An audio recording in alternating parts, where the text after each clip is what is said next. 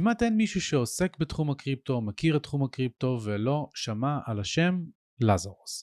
לזרוס היא קבוצת האקרים צפון קוריאנית שאחראית על פי הערכות לגנבות בשווי של יותר משלושה מיליארד דולר שווי מטבעות דיגיטליים. האחרונות שבהן, כך על פי הערכות, משויכות עם בורסת פולוניאקס, עם בורסת HTX לשעבר הובי, stake.com ואחרות. הזמנתי את דדי לביד. דדי הוא המייסד והמנכ"ל של סטארט-אפ אבטחת המידע סייברס שפועל כאן מישראל עם יותר מ-30 עובדים שיושבים גם בארץ וגם בעולם ומה שהם עושים זה לנטר את פעילות הבלוקצ'יין בזמן אמת כדי להתריע מפני גנבות שמתבצעות. בחצי שנה האחרונה סייברס זיהו לא מעט גנבות, חלקם גם על ידי קבוצת ההאקרים הצפון קוריאנית, והזמנתי אותו לפודקאסט כדי לתאר מה הם עושים שם, כיצד זה מתבצע, מה קרה באותן פריצות המעניינות ומה הקשר לצפון קוריאה. שאלנו גם שאלות מעמיקות על המתודולוגיה שלהם, על סוג הלקוחות שלהם ועל עתיד האבטחת מידע בתעשייה, כאשר מדובר כאן בסכומי כסף משמעותיים שאנחנו רוצים להביא אותם גם לקהל הרחב. אני רוצה להזכיר לכם ששום דבר שדדי ואני אומרים לא יכול ולא צריך לשמש כהמלצה לפעולה או כייעוץ השקעות, אלא אתם ילדים גדולים, קבלו את ההחלטות שלכם עבור עצמכם, ואני רוצה להזכיר לכם גם כן, שאם אתם מעוניינים להרחיב את הידע שלכם ואת המקצועיות שלכם בתחום, בין אם זה בעולמות המסחר וההשקעה ובין אם זה כמובן להשתלבות בתעסוקה באמצעות, ולהרחיב את הקריירה באמצעות בלוקצ'יין אקספרט, אז יש לכם את הלינק בתיאור הפרק עם כל המידע, ועכשיו קבלו את דדי.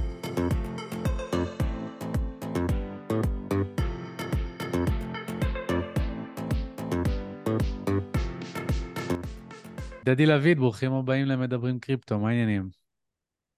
בסדר גמור, תודה בן, שמח שאתה מארח אותי, תודה על ההזדמנות.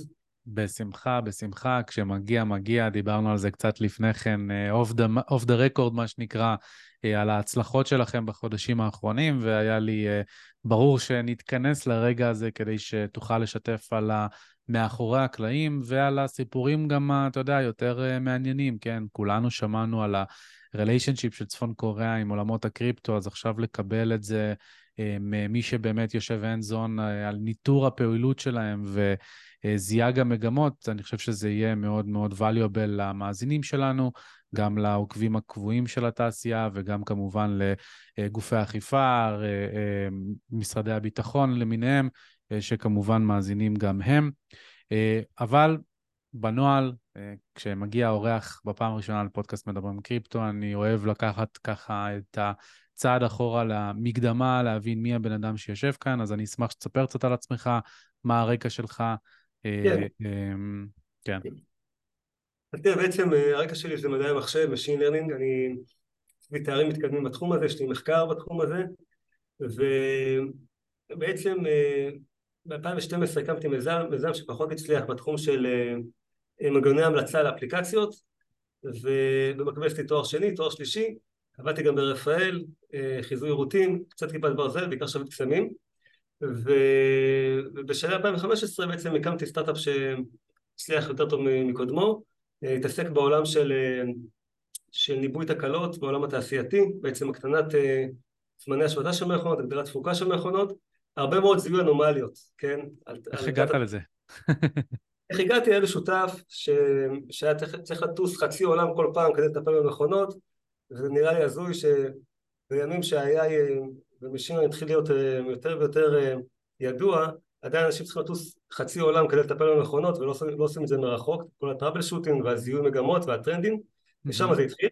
ו, ו, ובעצם אני יצרתי איזה סוג של מומחיות בתחום הזה של אה, critical event detection, זיהוי אנומליות באמצעות אלגוריתמי בינה מלאכותית. אה, הסטארט הזה נרכש ב-2019 על ידי תאגיד שוודי גדול, אה, תאגיד בין 45 אלף עובדים, SKF. לפני הרכישה אני הייתי בעצם co-founder CTO VPRND, ואחרי הרכישה אה, שימשתי כמנכ"ל בישראל של חברת הבת, SKF AI, בעצם זו חברה שעסקה לא רק בעולם הזה של, של מניעת תקלות, אלא בעצם נתנה שירותי בינה מלאכותית לכל התאגיד, תאגיד גדול מאוד. סכום הרכישה הוא public knowledge? לא, אני לא יכול לחשוף אותו, אבל זה... מתקיל אותך. לא, לא, אני יכול לציין שזה החזר נאה מאוד אה, למשקיעים, אה, ובעצם אחרי הרכישה אני הקמתי פה מרכז פיתוח שצמח מהר מאוד משישה אנשים בישראל, משישה אנשים בישראל ועשרים אנשים בחו"ל וצמחנו שבעים אנשים בישראל ושלוש מאות איש בחו"ל בעצם זה היה ממרכז פיתוח אחד צמחנו לחמישה מרכזי פיתוח בנוסף, בנוסף על הישראלי היו שתיים בשוודיה, אחד ב-US, אחד בהודו ובעצם הייתי אחראי על כל הפיתוח, גם היה לי Center of Excellence ל-AI אבל גם לביג דאטה, Enterprise ומובייל ובעצם ייצרנו אפליקציות תעשייתיות מבוססי בינה מלאכותית לתאגיד אז זה מה שעשינו באותם שנים, עשרה ברכש ב-2019, ב-2022, 2022 עזבתי את המסע הזה ובעצם נכנסתי לעולם של, ה, של, ה, של הקריפטו. אז, אז זהו, אז זה, זה באמת מוביל אותי לשאלה הבאה, וקודם כל, רקע מאוד מאוד מרשים, באמת שאפו, אני תמיד אוהב לארח יזמים סדרתיים ש, שגם חווים את הכישלונות, גם את הניצחונות, ומגיעים לבמות כאלה כדי לשתף מה, מהידע שלהם. אה, מתי נחשפת בפעם הראשונה לקריפטו? מה הוביל אותך לזה? מה הייתה התפיסה הראשונית? האם אה, היה לך איזושהי אה, אה, הדלקת נורה מהרגע הראשון? לקח לזה זמן? תספר קצת את הרומן שלך. כן, אז קודם כל אני, אני, אני התעניינתי בקריפטו כבר במקביל למיזם הקודם, בין 2015-2019, אבל באמת שחששתי, כן? תמיד נשמע כזה אה, לא יציב, וב-2019 אחרי רכישה החלטתי להשקיע קצת אה, בעולם של הקריפטו והשקעתי, ו... אבל עדיין תמיד, תמיד מצנצלה לי בראש המחשבה מתי ההורים שלי, המשפחה, החברים הרגישו בנוח להיכנס ו... ואז בעצם בשלב... אבל כשביצעת את ההשקעה לצורך העניין, זה היה אחרי מחקר ותובנה שזה הדבר הנכון, או יותר כגידור של אה, יותר כגידור. הימנעות תחושת פספוס, כדי שאם זה יעלה, לא, לא תוכל להגיד לעצמך איך לא הייתי שם. לא, זה, זה באמת היה שלח לחמך, זה היה, אתה יודע, אתה משקיע קצת בנדל"ן, קצת בבורסה, אתה רוצה גם להשקיע בעוד אפיקים, זה ממש היה ככה, אופורטוניסטי לגמרי, אבל אני באמת למדתי את הטכנולוגיה, ומאוד אהבתי את, ה, את הבלוקצ'יין, ומאוד האמנתי, אני עדיין מאמין שלדעתי 20-25% מהשוק הפיננסי יעבור בשנים הקרובות, אולי שלוש, אולי חמש, אולי שבע, לשימוש בטכנולוגיה, טכנולוגיה טובה, כן, עכשיו, ואז בעצם ב-2021 נחשפתי כמובן לתקיפות ענק, כן, מי לא שמע, ו, ו, ואני הרגשתי שהצוות שלי, יש לנו סך הכל 11 פטנטים בתחום הזה של זיהוי אנומליות, יש הרבה ידע בתחום הזה והרבה ניסיון, כן, גם ברכישת חברה, אבל גם על בסיס הטכנולוגיה הקמנו הרבה מאוד אה, אה, אפליקציות נוספות, ובעצם צברנו הרבה מאוד ידע בעולם הזה של איך לזהות בריל טיים אירועים בעייתיים, ו... ובמקביל לזה שהעמקתי את הידע שלי בתחום, ראיתי את הצורך ואת הבעיה, כן, בעיה של, של compliance, security, risk, ו... וחשבתי שיש ביכולתי לפתור את הבעיה הזאת, כן, אז זה, זה, זה חלק מתהליך המחשבה שקדם לפני הכניסה שלי לתחום.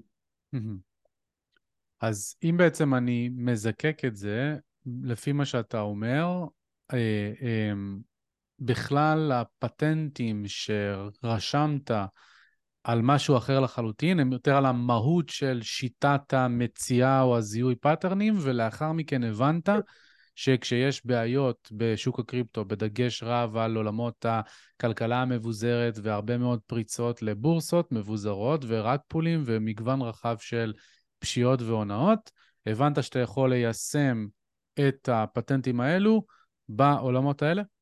בדיוק, בעצם תראה, אם אני מכליל את הבעיות הקודמות שעסקתי בהן, הבעיות הנוכחיות שאנחנו עוסקים בהן, זה בעיות של למצוא את המחט בערימת השחת, של למצוא משהו חריג או סדרה של חריגויות שגורמת למשהו גדול בהמשך הדרך.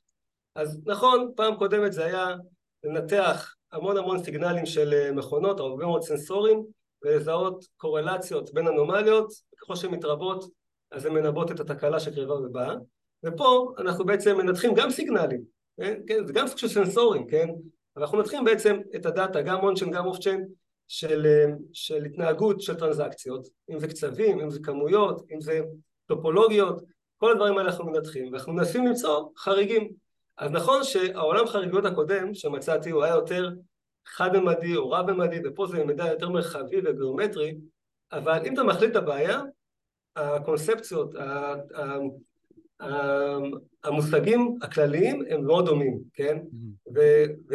ואחת הבעיות הגדולות בתחום הזה, היא נכונה לכל תחום, לכל תת תחום, זה בעיה של false positives, שאתה חושב שאתה מוצא משהו, בעצם אתה שוגה, או בעיה של false negatives, שאתה בעצם אה, אה, עשית deployment למודל מסוים, אבל הוא פספס דברים. והעולם הזה, זה עולם שהוא נכון להרבה מאוד תתי תחומים, הוא בטח נכון, נכון לעולם הסקיוריטי, שאתה רוצה לפגוע, אבל לפגוע בול, ו, ולכן הבסיס הוא בסיס איתן לתחום הזה, ובסך הכל גם אני חושב שהצלחנו להוכיח לשוק שאנחנו מוצאים הרבה מאוד אה, אירועים אה, משמעותיים. אז זה ככה בבסיס הטכנולוגיה, איך היא רלוונטית. כן.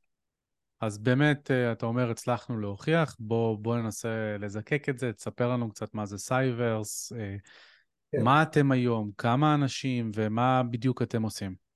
כן. בעצם היום אנחנו חברה בת 30 אנשים, ש, שמתמחה בזיהוי תקיפות קריפטו ומניעתם, כלומר אם כשאנחנו נכנסנו לתחום לפני כשנה וחצי שנתיים רוב התחום היה תחום של compliance ו-AML, כלומר ניתוח של תקיפות אחרי שהם קרו או incidents או אירועים באופן כללי, אירועים לא, לא חוקיים ומעקב אחרי כספים ולראות אה, את כל, כל המנגנון הלבנת הון שלהם. אז זה היה מאוד רווח עד לפני שנתיים, אנחנו מכירים את Chainalysis, Elliptic, CipherTrace ועוד חברות, כן, Coinfirm, mm-hmm. Crystal, יש מלא מלא חברות שמתעסקות בעולם הזה של, של אה, מעקב אחרי כספים, של tracing, blockchain tracing. ולי זה, זה מאוד הפריע, כן, כי, כי בעצם כאילו מחכים שיקרה משהו, ואז שבוע אחרי נכנסים אנליסטים ומנתחים בצורה ידנית ומוצאים את, ה, את המקור של הבעיה. Mm-hmm.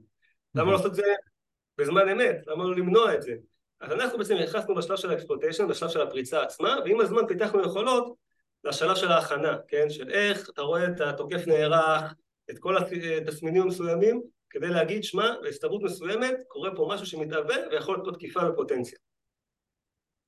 אז אוקיי. משם התחלנו, משם, משם התחלנו וזה האבולוציה, אבל הלכנו לעוד לא, לא דברים, כן? היום אנחנו נותנים גם שירותים לא רק לפרוטוקולי דיפיי, גם לבורסות, ואנחנו גם נותנים שירותים אה, לבלוקצ'יינים עצמם, לתשתיות, והלכנו גם לכיוון של KYC אבל מזווית של security אה, אז אנחנו, וגם כמובן אנחנו נותנים הרבה מחקר, כן, לחברות security גדולות שהן על התפר בין Web 2 ל Web 3 יש שם דברים שנושקים ודומים או שיש דליפה של, של התנהגות נקרא לזה אה, לא חוקית בעולמות רגילים אז, אז זה מה שאנחנו עושים וזה הוקטור ההתפתחות שלנו. וממתי אתם כבר live בעצם? ממתי אתם כבר active בזיהוי ההונאות והפריצות? אז אפשר להגיד שמתחילת שנה אנחנו, אנחנו active, בעצם היה לנו כמה מגמות וכמה פריצות דרך לאורך אה, החציון האחרון של שנה שעברה, אבל מתחילת שנה אנחנו live, כמובן שהמודלים תמיד מתפתחים ונפרסים על עוד בלוקצ'יינים, על עוד וקטורי תקיפה, אה, על עוד טופולוגיות ייחודיות, כל הדברים האלה, וגם כמובן זה לא רק אנחנו שמתפתחים, זה גם השוק שמתפתח ואנחנו בעצם מדביקים מגיבים. אותו כדי, בדיוק, מגיבים כדי כן, למנוע את זה. אחד מהדברים היותר אה, מצחיקים, אה, סלאש עצובים, שיש לי עם המשתתפים בבלוקצ'יין אקספרט, שבעצם ממחזור למחזור, גם אם הכותרות של הסילבוס אה, אולי לא זזו הרבה, בפועל, תוך כדי תנועה, יש כל כך הרבה דברים שקורים, שצריך לתת להם את התגובה בזמן אמת. לגמרי, ממש. כן. אז באמת אה, השיח, אני חושב שהראשוני בינינו נוצר אי שם בסביבות יוני, כשהייתה את הפריצה לסטייק.קום, וכתבתי על זה גם בקריפטו ג'אנגל, ומאז היו המון המון פריצות, שבין היתר אתם הייתם אה, או מעורבים, או מהמזהים הראשונים, כל כן. מיני ניואנסים שאתה תדע לספר טיפה יותר טוב. אה, חלק מהפריצות האלה היו באמת עם פרופיל מאוד גבוה, כאשר הסיפור המרכזי שהיה ממש במהלך חודש נובמבר, היה על אה, חברנו לתעשייה, ג'סטין סאן.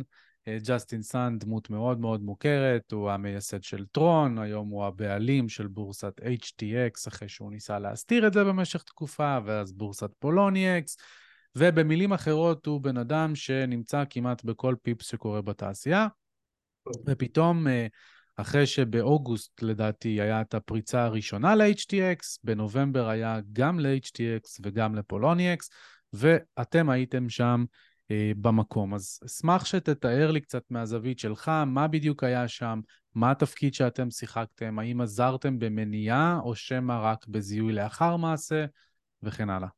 כן, אז תראה, השאלות פה היא מעניינת.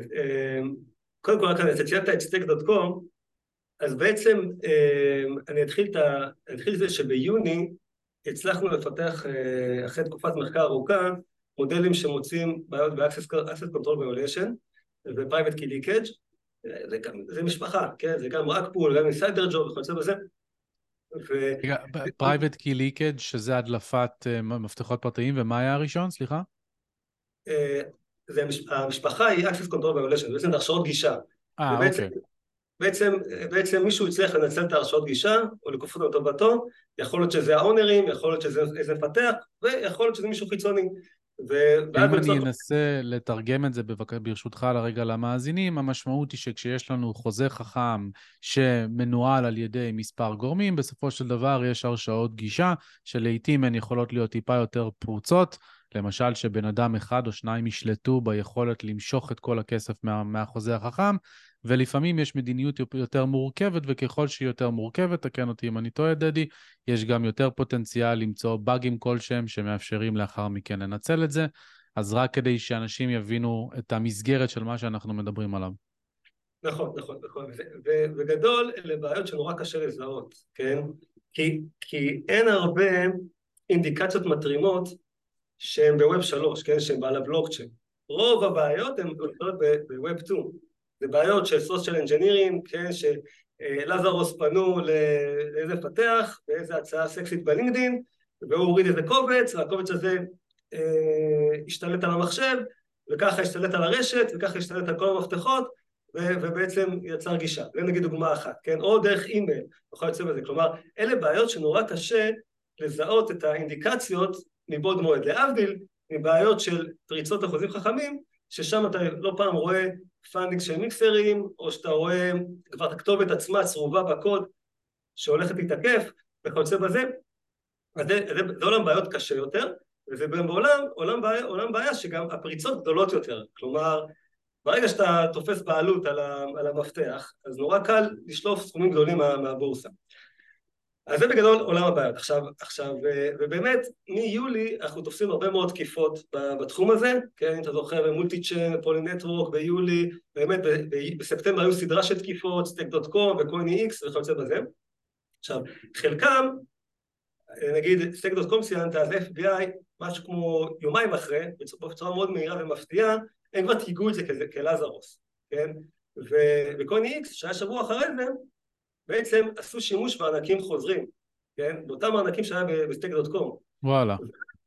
יכלנו להסיק שאם שם היה לזרוס, שבוע לפני, באותם ארנקים, אז כלומר גם CoinEx זה, זה לזרוס. עכשיו, זה נורא מעניין כשלעצמו, אנחנו ניגע בזה כשנרחיב על לזרוס, כי זה מאוד חובבני, זה לא, זה לא אופייני ללזרוס לעשות כזאת טעות ולהשתמש באותם ארנקים, בדרך כלל משתמשים בארנקים fresh. אז, אז זה נקודה שנדון בה בהמשך. עכשיו בוא נחזור למה שתיארת לגבי ג'סטין סאן, שזה מעניין, אתה, אתה ציינת שלושה תקיפות, למעשה היו ארבעה תקיפות. HTX הייתה פעמיים, ואז Poloniex ו HECO, HECO Bridge. אז mm. אלה, אלה התקיפות שהיו, ו, וזה כמובן יוצר חשד... אבל HECO Bridge ו-HTX השני זה לא היה אותה פריצה? זה לא היה באותו... זה לא היה אותה פריצה, זה היה באותו יום, אתה צודק. זה מעניין, זה היה שתי פריצות שהיו בהפרש של שעות בודדות, אולי שעה, אולי שלוש, אני לא זוכר בדיוק, אבל זה היה ב-22 בנובמבר וזה היה באותו יום, ולכן גם הפרסומים היו פרסומים שייחדו אותם, שפיצלו אותם, ולכן זה יכול, יכול לצפות את הבלבול. אבל סך הכל, היו ארבעה תקיפות, כאשר HTX רובי גלובל נתקפה פעמיים, כן? גם בספטמבר וגם בנובמבר. ואז זה כמובן יוצר חשד איך לכאורה עסקים שהם שונים זה מזה, אבל יש להם סטייק uh, הולדר uh, אחד איך קרה ארבעה תקיפות, כמובן שזה לא נותח מספיק, אבל יכול מאוד להיות שיש פה, שיש פה חוט מקשר, וכמובן שיש פה גם תחכום גדול שתכף אני אסביר טיפה יותר, אז תראה בעצם HTX, שזה, כשלעצמו זה מעניין שבורסה של אלף איש נפרצת, כן? כי, כי בוא נגיד... אלף עובדים הכוונה. כן, כן, אלף עובדים. ב-2022 רוב התקיפות היו ב-DeFi, ו-DeFi, אתה יודע, לא כולם חברות של 200, 300, 400 איש, רוב החברות הן תקיפות, הן חברות של 10-20 איש, אז אתה יכול להבין שהבשלות של החברה היא לא גבוהה, שאין מספיק אנשי security, שסטארט-אפ כשלעצמו שם דגש יותר על פונקציונליות פחות על security, תופעות שאנחנו רואים. אבל פה בעצם זה, זה יותר חברות CeFi, כן, למעט אקו ברידג' שהוא DeFi, פולינקס ו-HTX זה חברות של מאות ומאות, פולינקס זה מאות אנשים ו-HTX זה אלף פלוס איש. עכשיו, מאחורי כל חברה כזאת יש עשרות אנשי security. עכשיו, במקרה של HTX זה מעניין, כי אנחנו זיהינו את זה ב real time, זה היה ב, ב, בלילה בין שבת לראשון, שזה גם זה ימים מאוד נוחים ומאוד אהובים על ידי לזרוס, אבל אנחנו דיווחנו על זה רק בשני בערב, ושעה אחרי זה אה, כבר אה, אה, ג'סטין סאן המייסד תיקף את ה... תיקף את ה... עשה בעצם ל report שלנו, ובעצם יום אחרי כבר התחלנו תהליך עסקי עם החברת, עם אנשי security של HTX. עכשיו, עכשיו זה, זה מעניין איך חברה חיצונית רואה דברים שאותם עשרות מהנדסים לא ראו בצורה פנימית ויש על זה דיונים, אני לא כל אני יכול לחשוף גם כי זה תחת NDA אבל זה מקרה מעניין עכשיו פולינקס זה מקרה מאוד מאוד מעניין בעיניי. לדעתי הוא ייחודי אבל יודעים מאוד. לומר האם זה היה אה, ב smart contract או שמא היה פה private key leakage זאת אומרת זה לא, היה... זה היה ב hot wallets מישהו השיג גישה ל hot wallets ובשבועות שאחר כך היה נורא קשה להבין האם, כמובן שברגע שזה קורה אז אתה, אתה עושה מיגרציה של כל, ה, כל הארנקים לארנקים חלופיים שהם יותר בטוחים או יותר אה, שווידאו שאין שם אה, אה, נגיעה או שיש להם private key חדש ואז בעצם. אה, אפשר להשתמש באותו מפתח וכיוצא בזה אבל, אבל יכול להגיד לך שהם, שהם היו בבלבול, כן? הם לא, לא הבינו לאורך זמן מי ניגש, איך עשה, מה עשה וזה, וזה כמו שאמרת, זה, זה בורסה, עכשיו כשלעצמו בורסות, אתה יודע, רוב העיסוק שלהם כמובן שזה במוצר, כן? שעושות את ה trading והכל, אבל הרבה מאוד מהעיסוק זה לאבטח את הכספים של, הלקוחות, כן? זה הלב ליבו של העשייה, כן? אתה רוצה ליצור את ה trust, שאנשים ייתנו את ההון שלהם, ישימו את ההון שלהם אצלך וכיוצא כן. בזה. ואתה, ואתה רואה פעם אחר פעם מצליחים, מצליחים, מצליחים בעצם לשבור את האבטחה הזאת. עכשיו, פולינקס זה מקרה שבעיניי הוא אחד המתוחכמים שקרו ב, ב, ב, בחודשים, בשנה האחרונה. רק, רק לפני שאתה מסביר על פולוניאקס, נעשה את הסדר בסכומים. בעצם, בעצם ב-HTX בספטמבר נגנבו 8 מיליון דולר שווי קריפטו, בנובמבר זה היה 13, באקו ברידג'... זה התחיל ב-13, זה הסתיים ב-30. הבנתי, ופולוניאקס היה 117, נכון? נכון. פולינקס 117 ואקו ברידג' 86, תכף ניגע גם בו. עכשיו, בפולינקס בעיניי הוא ייחודי כי ראינו שם קודם כל פריצה גדולה, כן? אה, אין, בסוף פריצות של 100 מיליון פלוס אין הרבה, כן? אולי בשנה האחרונה היו ארבעה חמישה כאלה. עכשיו... זה המון, אה, אבל אה, כן. כן, זה, זה כשלעצמו המון, כן? כן. אני, אני, אני כש, כשנדבר אולי בסוף על, על מגמות, אני חושב שזה ידעך מתישהו, כן? כי אני רואה שסך הכל יש, יש קהילה של security שעובדת חזק מאוד, כן. אבל כן, זה המון, ו, ו, אבל המעניין שם שלדעתי זה פעם ראשונה שאני רואה ההנחה שלנו זה שהיה כאן איזה בוט מעורב או סקריפט שהריץ פקודות בצורה מהירה מאוד כי מדובר פה במאות רבות של טרנזקציות כן, רק על האיתריום היה 323 טרנזקציות אבל היה כאן מעורבות של הרבה בלוקצ'יינים והרבה מאוד טרנזקציות, הרבה מאוד טוקנים, וכל התקיפה 70 דקות, 69 דקות. וואו. זה מדהים, זה מדהים, זה מדהים. עכשיו, כמובן שאם אנחנו מייחסים את זה לזרוס כמו שחלק, אנחנו לא ייחסנו את זה ללזרוס עדיין, כן, אבל כבר היו פרסומים של, של, של, של, של, של, של קבוצות מחקר של לזרוס, אז אם אתה מייחס את זה ללזרוס, אתה יודע שלזרוס לא פעם הם שוהים חודשים בתוך, ה, בתוך הבורסה.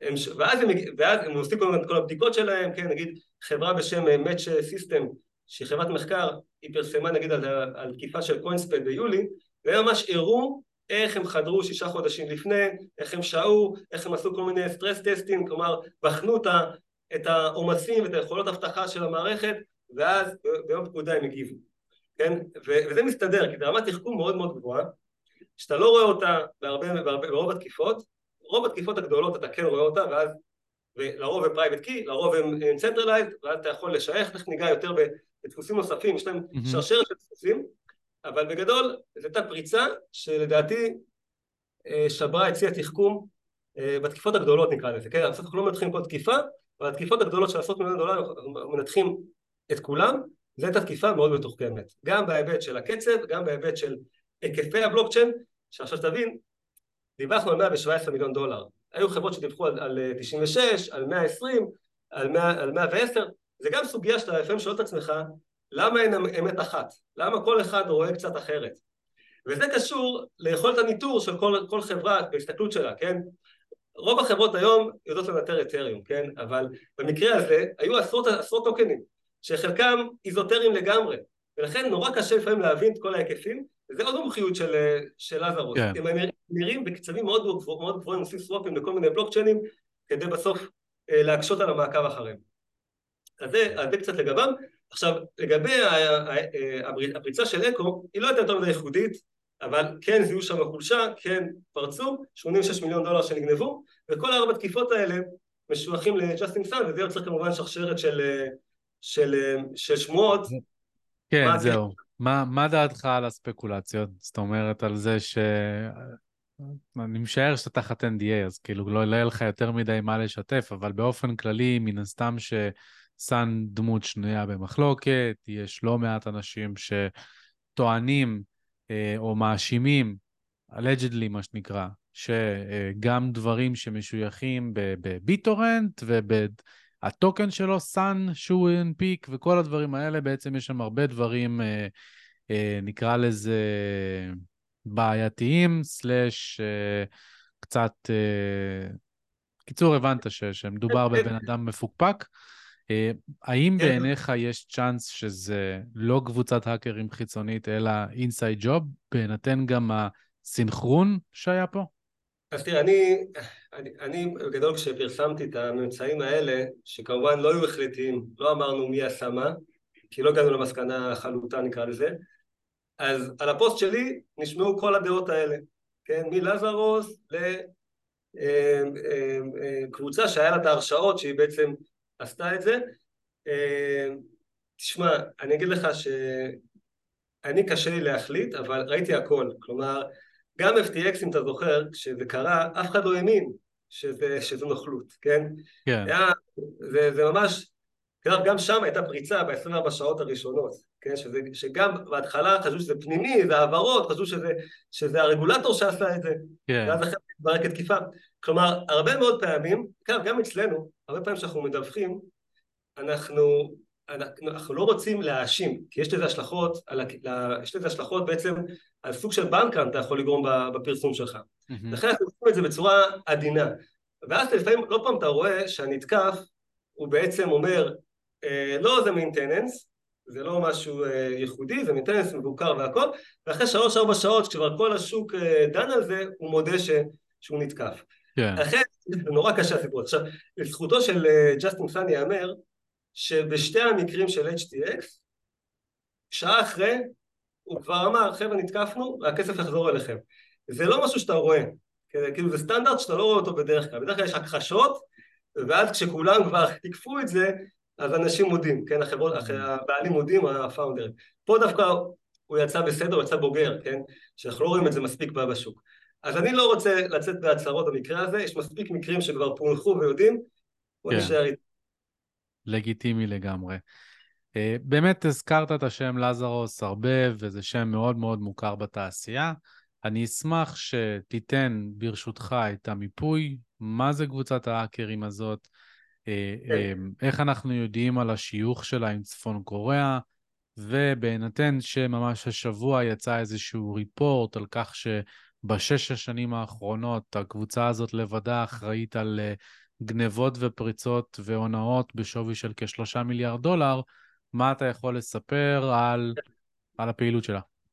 כן, אז תראה, אני, החודשים האחרונים ממש חפרנו די הרבה, כמובן שלא כל הידע שאני אספר הוא שלנו, כן, יש מחקרים אה, של חברות מאוד רציניות, אליפטיק פרסמו לא מעט מחקרים בחודשים האחרונים, גם צ'נליסיס, וגם קבוצות מחקר, אה, מחקר אה, עצמאיות, ציינתי את Match System שהם בעצם שכרו את שירותם, קוינספד ומה שנתנו אנליזה מאוד מקיפה על כל התהליך, כל האבולוציה והם תהיגו את לזרוס בסופו כמובן שגם ראינו במקרה של stake.com שאני ציינתי שה-FBI תייגו אותם ככאלה ואמרנו שהם השתמשו בארנקים דומים אז יכלנו לעשות סוג של זליגה של המידע למקרים אחרים אז בואו נדבר רגע בכללי. קודם כל,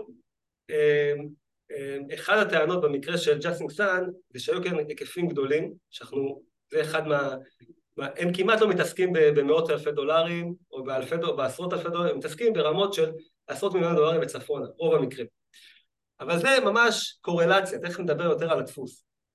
עכשיו, אמ, אנחנו רואים שיש תחכום גבוה, לרוב, רוב, רוב התקיפות, שב-2022 לפחות, היו תקיפות שהיה ריאנטרנסי, או היה איזה פלאשלון, או היה איזה וקטור תקיפה, תקפו, לקחו כמה מיליון דולרים והמשיכו הלאה.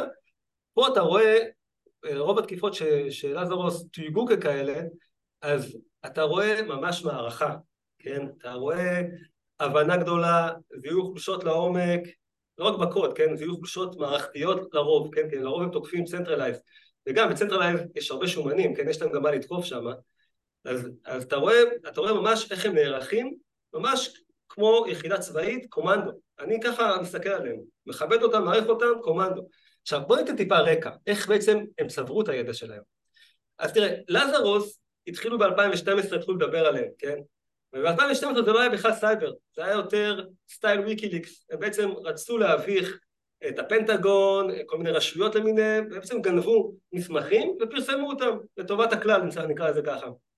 ואני חושב שהם, חושב שהם אפילו שיתפו איזו פעולה על הפלטפורמה של, של סנודן, של ויקיליקס, אבל בכל מקרה, משם זה התחיל. הם התחילו משם, ומשם כבר הם הראו את היכולת של פריצה שלהם. אבל שם זה לא היה בשביל רווח כספי, זה לא היה בשביל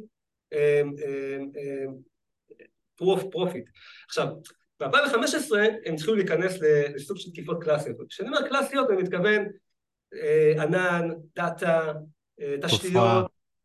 כן, הם התחילו, התחילו לצבור את המומחיות בתחום הזה, ומתבקש, ברגע שהם צריכו לחדור לטובת גנבת מסמכים, עכשיו הם יכולים לגנוב רשומות וכיוצא בזה. וב-2018, בעצם ב-2016-2017 הם התחילו בקטן בקריפטו, ב-2018 הם התחילו בגדול. ו, ו, והם היו ברמה של מאות מיליוני דולרים, אה, כלומר ב-2016-2017 זה היה מיליונים בודדים, וב-2018 התחיל להיכנס לרמה של מאות מיליוני דולרים, 300, 400, 500 פר שנה, כאשר ב-2022 היה להם את התקיפה הכי גדולה, זה רונין, אקס אינפיניטי, 615, 640, תלוי איך מחשבים, 640 מיליון דולר פריצה, זה הפסגה שהייתה להם ב-2022, סך, סך כל הפריצות ב-2022 היו 1.65, כלומר נתח אדיר. עכשיו אתה ציינת 3 מיליארד דולר בשש-שבע שנים האחרונות, אני מכיר שזה אזור ה-3.7, 3.8 בספטמבר, אני משער שזה כבר נושק ל-4 היום, כן, תלוי אם אתה מכליל את כל הסטריה של הארבע האלה או לא. כן. אבל, אבל הם עובדים חזק. עכשיו, עכשיו, גם החישוב של השלוש אומר שזה בערך חמש אחוז מהתל"ג של קוריאה בשנה, זה 45 אחוז מהיכולת, אה, בעצם ממה שמוקצה לצבא, לצבא, לצבא הצפון קוריאני. כן, עכשיו זה דברים מרשימים. עכשיו אני באמת חושב, רק על סמך שאני רואה את המורכבות והתחכום, אין לי באמת ידע, אבל הספקולציה שלי זה שזה מאות אנשים. זה לא קבוצה של 10, 20, 30, 40, זה מאות אנשים. אגב, אליפטיק לפני שבוע פרסמו על תת קבוצה מסוימת אה, בלזרוס, שאחראית על תקיפות מסוימות וגם קשר לרוסיה. עכשיו, מזה אתה לומד שיש שם ממש היררכיה, וקבוצת לזרוס זה בעצם קבוצה של קבוצות, כן? זה לא כמו אנונימוס כזה, שיש לך מלא, אה, איך קוראים לזה? לון וולפס שמצטרפים ועושים תקיפות בשם ואז לוקחים על זה קרדיט, אלא יש לך פה ממש מערך ארגוני מסודר, שזה המטרה שלו בעצם. כן, כן, כן. עכשיו תראה, בגדול, אה, שנה שעברה 45% מסך כל התקיפות תויגו כלזרוס. לא, לא סך התקיפות, סליחה, סך הכמות של הכספים הגנובים. וזה, וזה נתון, נתון מדהים, כן? זה כאילו אתה, אתה אומר שחברת security אה, לא צריכה רק להתמקד, היא צריכה להתמקד ולפתח מומחיות בלזרוס, כי, כי, כי כמעט כל תקיפה שנייה זה הם, אתה מבין? ואנחנו לא רואים את זה היום, כן? Mm-hmm.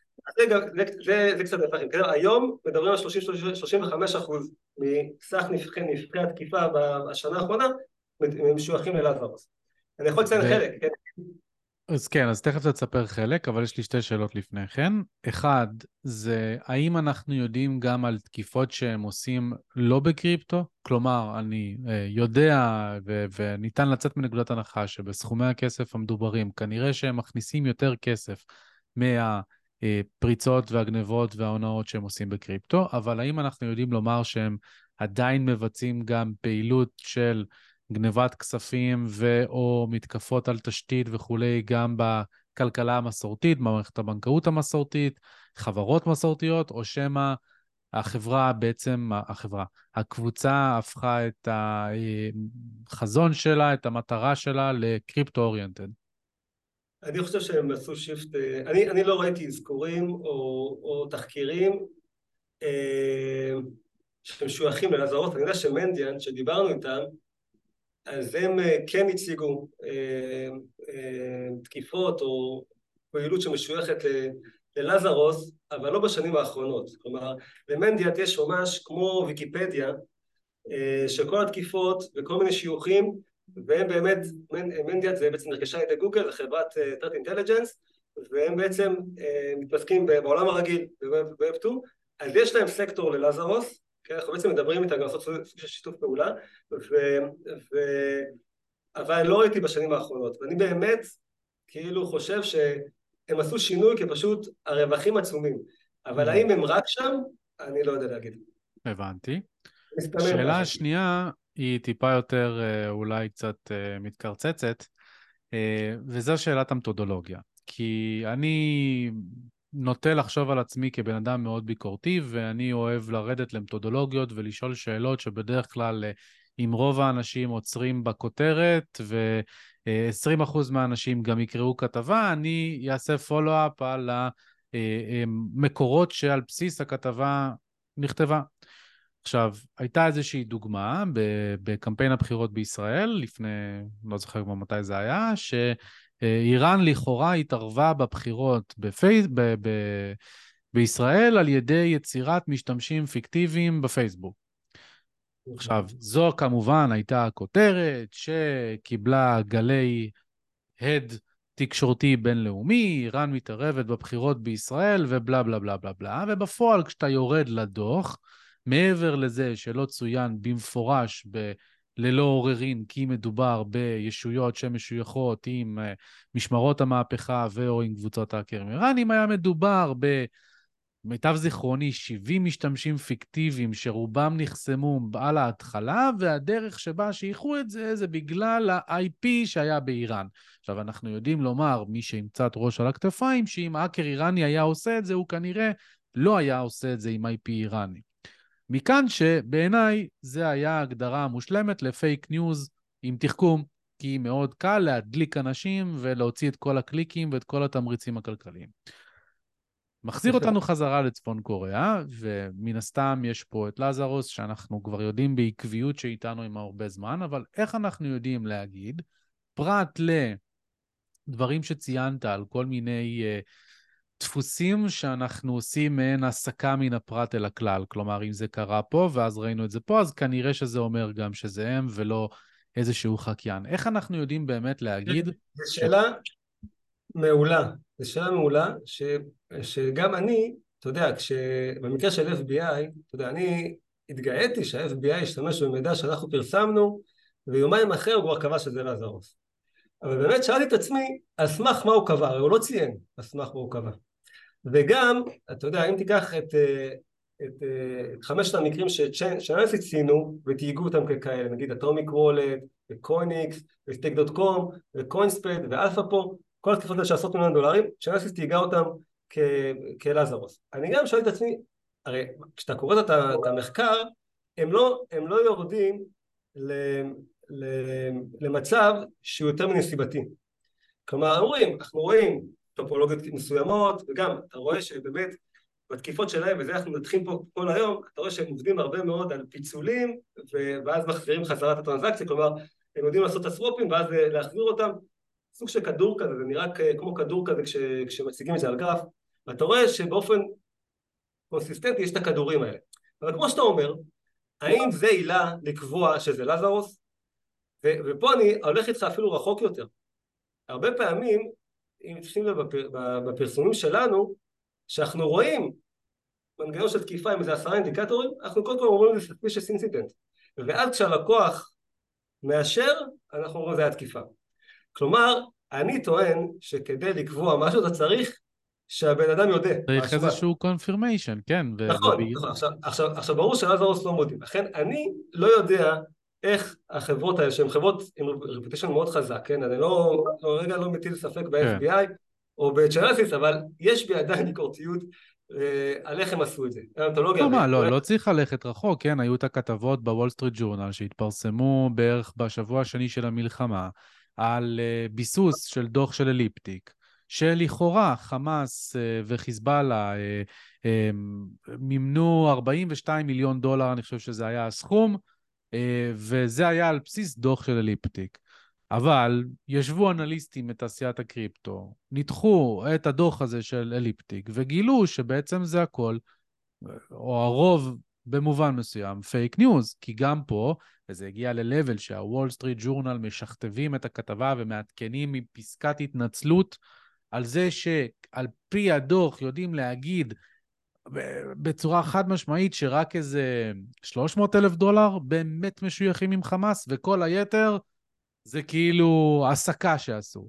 אז אני אוהב לנטרל את הרעש הזה ובאמת לשאול, כי בוא, 3.84 מיליארד דולר, אלה סכומים משמעותיים של כסף, 3% מהתוצר של צפון קוריאה, 50% מהוצאות הביטחון, אתה אומר, זה, זה לא סתם, זה בעצם אתה בא ואומר, לא אתה, דדי, אלא מי שמשייך את כל זה לצפון קוריאה, בא ואומר שככה המדינה בעצם מממנת את הצבא שלה.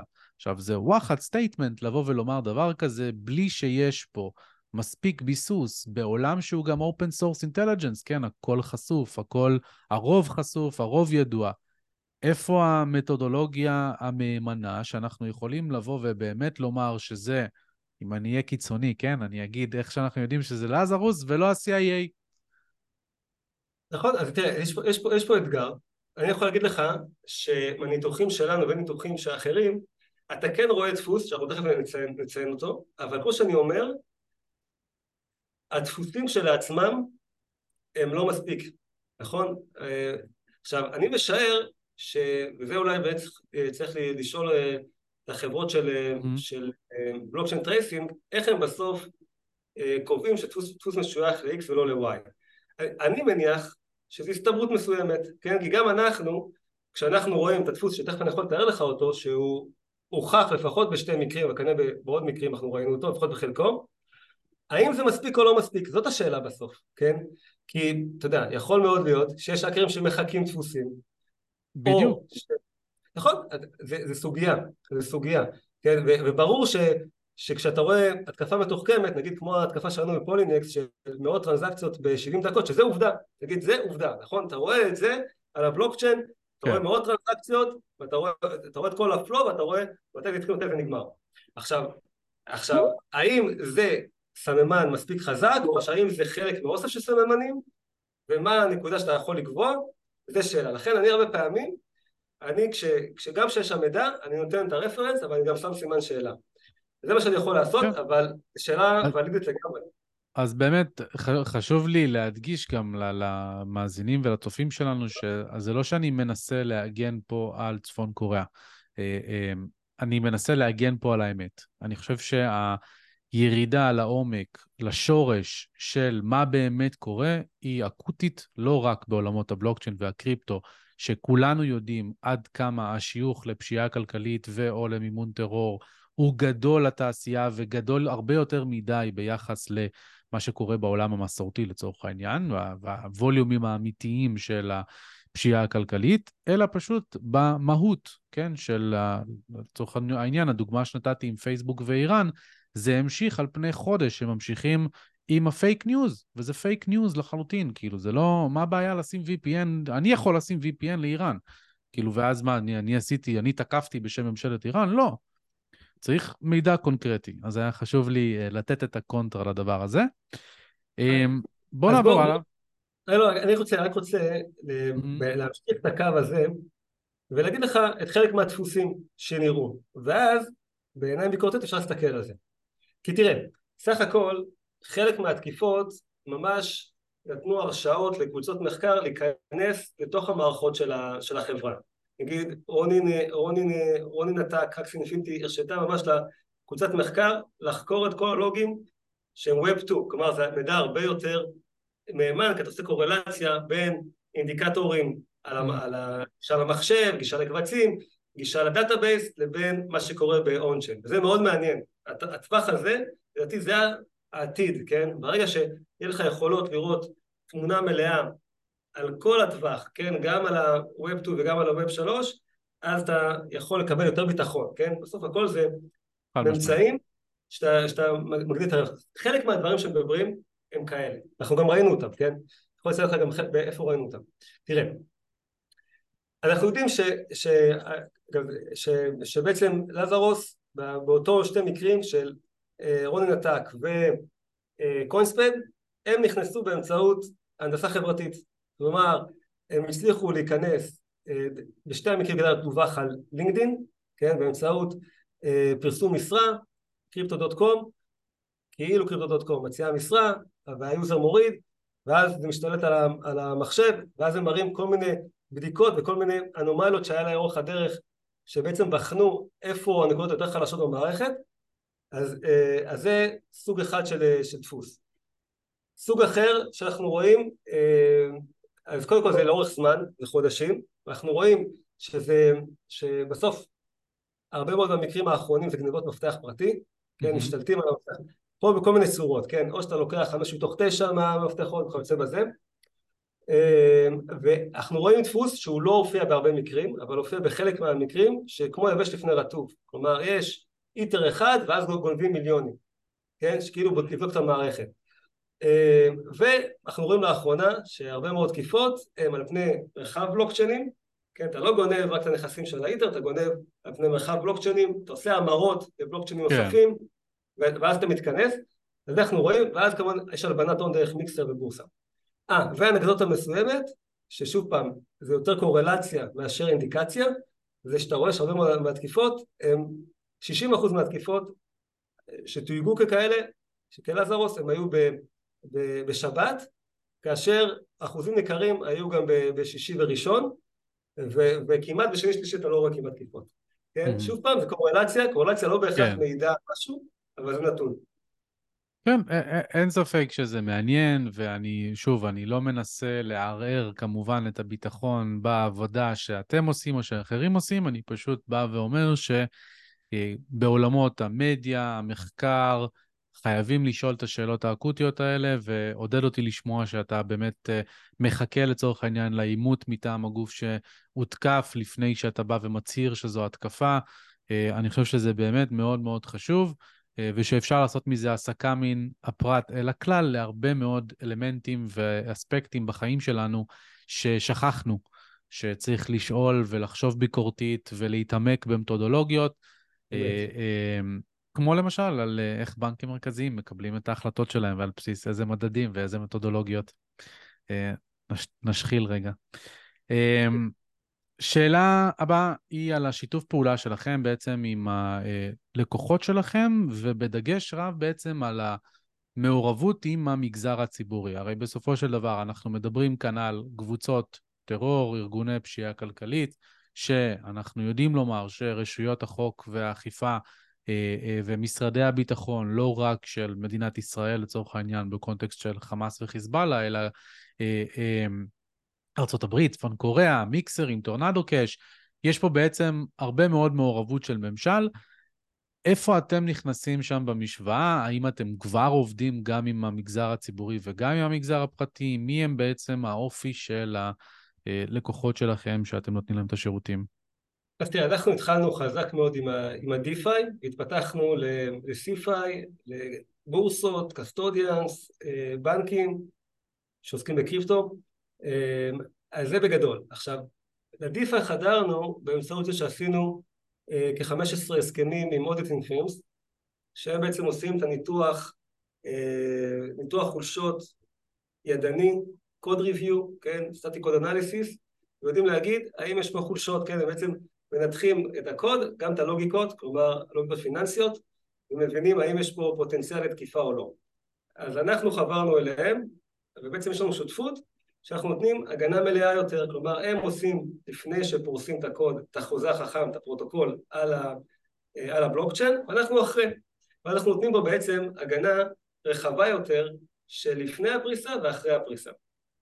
אוקיי? אז זה ערוץ אחד ש, שאנחנו עובדים הרבה עם, חברות DeFi, פרוטוקולים.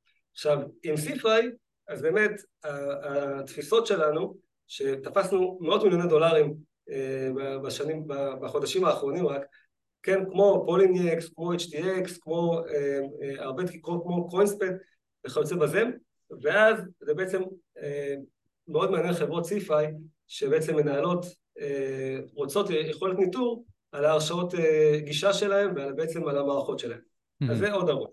עכשיו, אולי יוזמה מעניינת שיותר קשורה לגופים ציבוריים, כי התחלת מזה, אז בעצם אנחנו עובדים עם, אה, עם בעצם התחלנו כיוזמה ממש כללית שקראנו לה OSWAR, שזה Open Standard Web 3 Attack Reference, שזה כמו סוג של אנציקלופדיה של תקיפות, כן? כי ראינו בתחילת שנה שהרבה מהתקיפות אה, הטרמינולוגיה היא שונה, כן?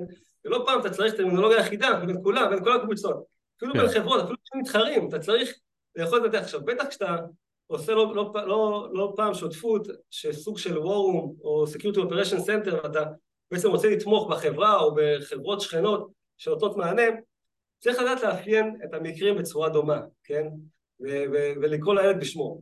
עכשיו, אנחנו אפיינו משהו כמו 110 תקיפות, זאת אומרת, אנחנו זה לא רק אנחנו החברה, זה בעצם ארגון של 250-300 חוקרים, שבעצם אה, אפיין את כל האבולוציה של התקיפות ואת הוקטורי תקיפה, אה, והוא חילק את זה בעצם גם בסכמה, בטבלה שהיא נשענת על מה שיש בעולם הרגיל, מיטרה, שזה בעצם אה, הגדרה של, של התקיפות, ועם עוד, עם עוד, עם עוד אה, וקטור של העולם של ה-DeFi-CeFi. Mm-hmm. ובעצם יצרנו שמאפיינת את התקיפות ומגדירה אותן, מה זה סוג התקיפה, איך מונעים אותה, מה האינדיקציות אליה וכיוצא בזה.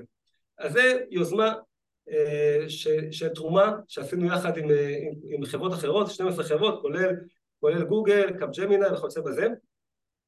והדבר הבא שאנחנו הולכים ליוזמה הזאת זה בעצם אם נשענו אה, וינקנו קונספטים של המיטרה שעושה דברים דומים בעולם הרגיל, בעצם מגדיר את ההגדרות נגיד של שרשרת אספקה, של תקיפות בשרשרת אספקה וכיוצא בזה, שזה הדברים החדשים שעושה בשנים האחרונות, אנחנו רוצים שזה בעצם הוא יתקף את העבודה שעשינו כקבוצה, כן, בצורה לא מטרות רווח, ובעצם יכניס את זה תחת כן. אה, כנף.